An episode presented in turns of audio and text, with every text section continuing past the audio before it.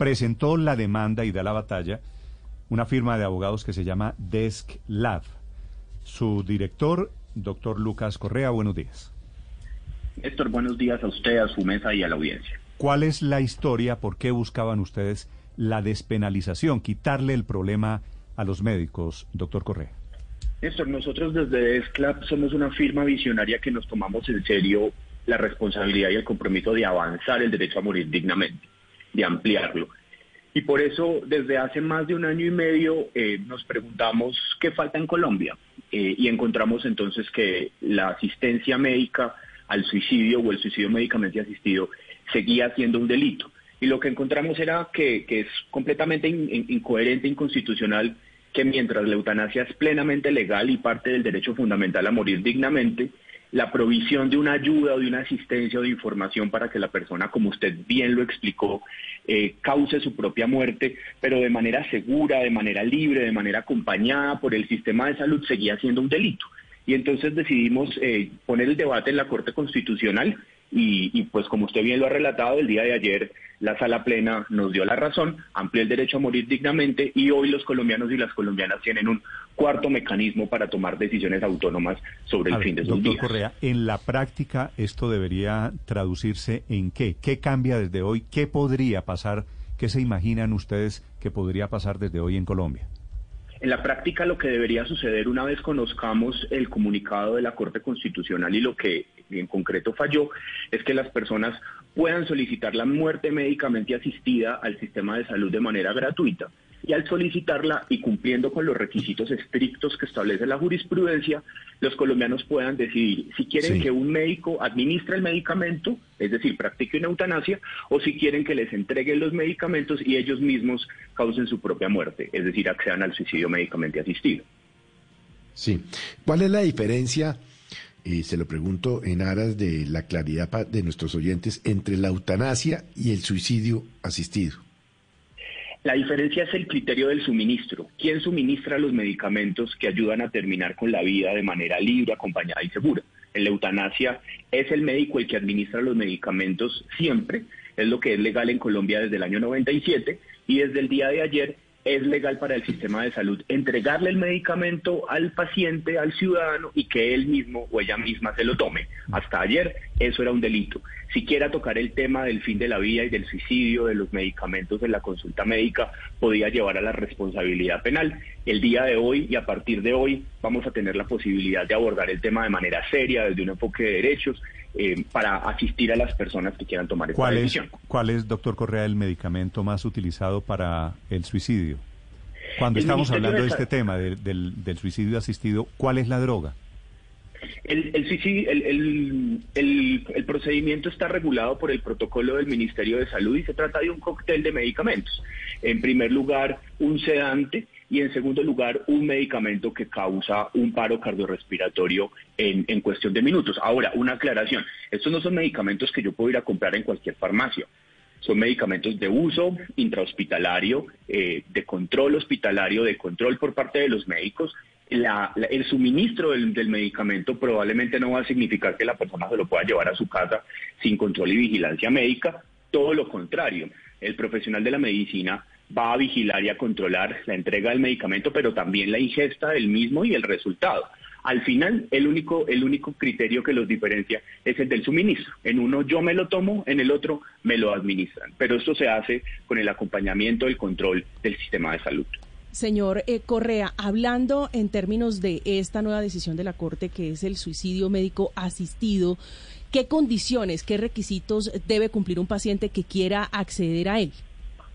Los requisitos son exactamente los mismos de la eutanasia. Tener una enfermedad grave e incurable debidamente diagnosticada, haber manifestado el consentimiento, tener un dolor o sufrimiento físico o psicológico que me haga considerar que mi vida ha dejado de ser digna y que la asistencia la preste el médico en el marco del sistema de salud. Los mismos requisitos de la eutanasia que ya están plenamente reglamentados por el Ministerio de Salud y frente a los cuales clínicas y EPS han venido acercándose y acostumbrando a volverlos operativos. Eh, doctor Lucas, al tiempo que ustedes dan estas batallas, crecen las tasas de suicidio en niños y en jóvenes. ¿Creen ustedes que hay algún tipo de relación? No, no. Son dos cosas distintas, son dos cosas distintas.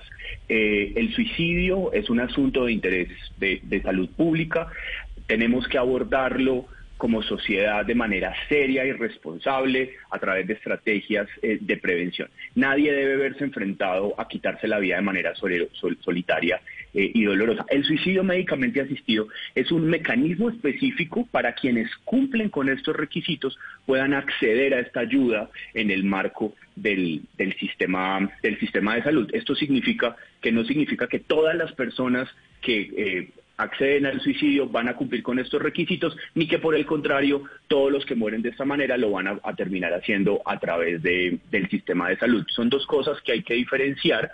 Uno es un asunto de salud pública que nos lleva o nos debe llevar al fortalecimiento del sistema de salud, de los servicios de salud mental, y el otro es un mecanismo para tomar decisiones autónomas sobre el fin de la vida. ¿Quién califica cuando el eh, sufrimiento es insoportable? Esa calificación es una calificación personal, Néstor. La Corte Constitucional desde el año 97 ha dicho que corresponde a cada persona valorar el dolor y el sufrimiento físico y psicológico. Pero, tiene, que haber, pero tiene que haber un aval médico. Es decir, ahora legalizado el suicidio asistido, médicamente asistido, hay un permiso, un aval, un grupo de científicos que digan, si el señor Néstor Morales se quiere tomar el cóctel, eh, démosle el cóctel o no se lo damos.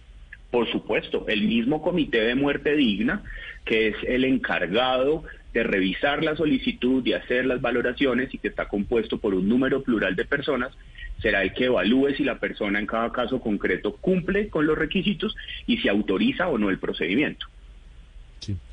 Frente no es un asunto privado. Claro, no es un asunto privado, pero si le entiendo bien, ¿va a junta médica eh, la decisión del, del paciente o el paciente simplemente dice, mire, yo, yo considero que, que la lesión que tengo o mi enfermedad es incurable y yo le pido a la clínica que me permita acceder al suicidio médicamente asistido. ¿Cómo es el protocolo o cómo sería el protocolo en estos casos? El protocolo es muy sencillo. La persona está informada sobre sus posibilidades y una vez ha tomado una decisión hace la solicitud al médico que lo atiende, a la clínica donde lo atienden o a su operador, a su, a su asegurador eh, del sistema de salud, ¿verdad?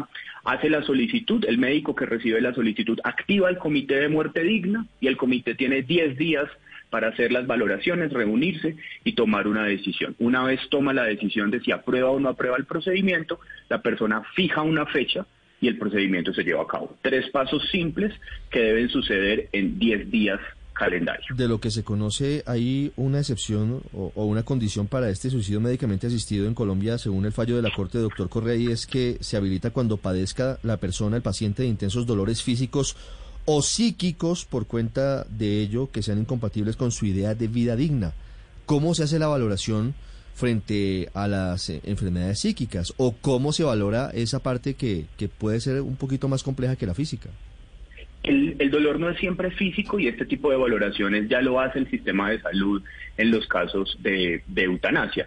El dolor no es siempre físico y el dolor nunca es el mismo entre personas, porque el sufrimiento y el dolor es siempre una experiencia subjetiva, en función del estilo de vida, del proyecto de vida, de las expectativas, de la situación en la que se encuentra la persona. En esta medida, por supuesto que hay un componente objetivo entre el dolor y el sufrimiento, pero la valoración subjetiva prima, es decir, lo que el sujeto considera de su vida y si es una vida que quiere seguir viviendo, que considera digna, está en el centro de esta decisión. No es una decisión médica, es una decisión personal. ¿Usted tiene, doctor Correa, el dato, alguna idea de cuántos médicos practicaron el suicidio asistido y se metieron en problemas de carácter penal? Hay una serie de investigaciones eh, en los últimos años, sin embargo, no hay ninguna persona condenada, principalmente porque este tipo de delitos eh, pocas veces llevan a la investigación y casi nunca llevan a la sanción penal, eh, porque cuando suceden normalmente suceden en entornos privados o cuando sucedían y eran un delito, porque a partir del, día de ayer dejó de ser un delito, sucedían en entornos privados y entonces no, llegaban a la justicia. Son el tipo de delitos que terminan teniendo una efectividad nula y por tanto una, una completa ineficacia del sistema penal y por tanto la Corte junto con los argumentos constitucionales se da cuenta que aquí no hay un problema penal, sino que hay un asunto de salud pública y de derechos fundamentales. Gracias, doctor Correa, por la explicación muy amable. Un saludo, muchas gracias. Es eh, Lucas Correa de la firma de abogados Desclab que presentó la demanda, ganaron en la Corte Constitucional que legaliza el suicidio médicamente desde hoy, médicamente asistido. Estás escuchando Blue Radio.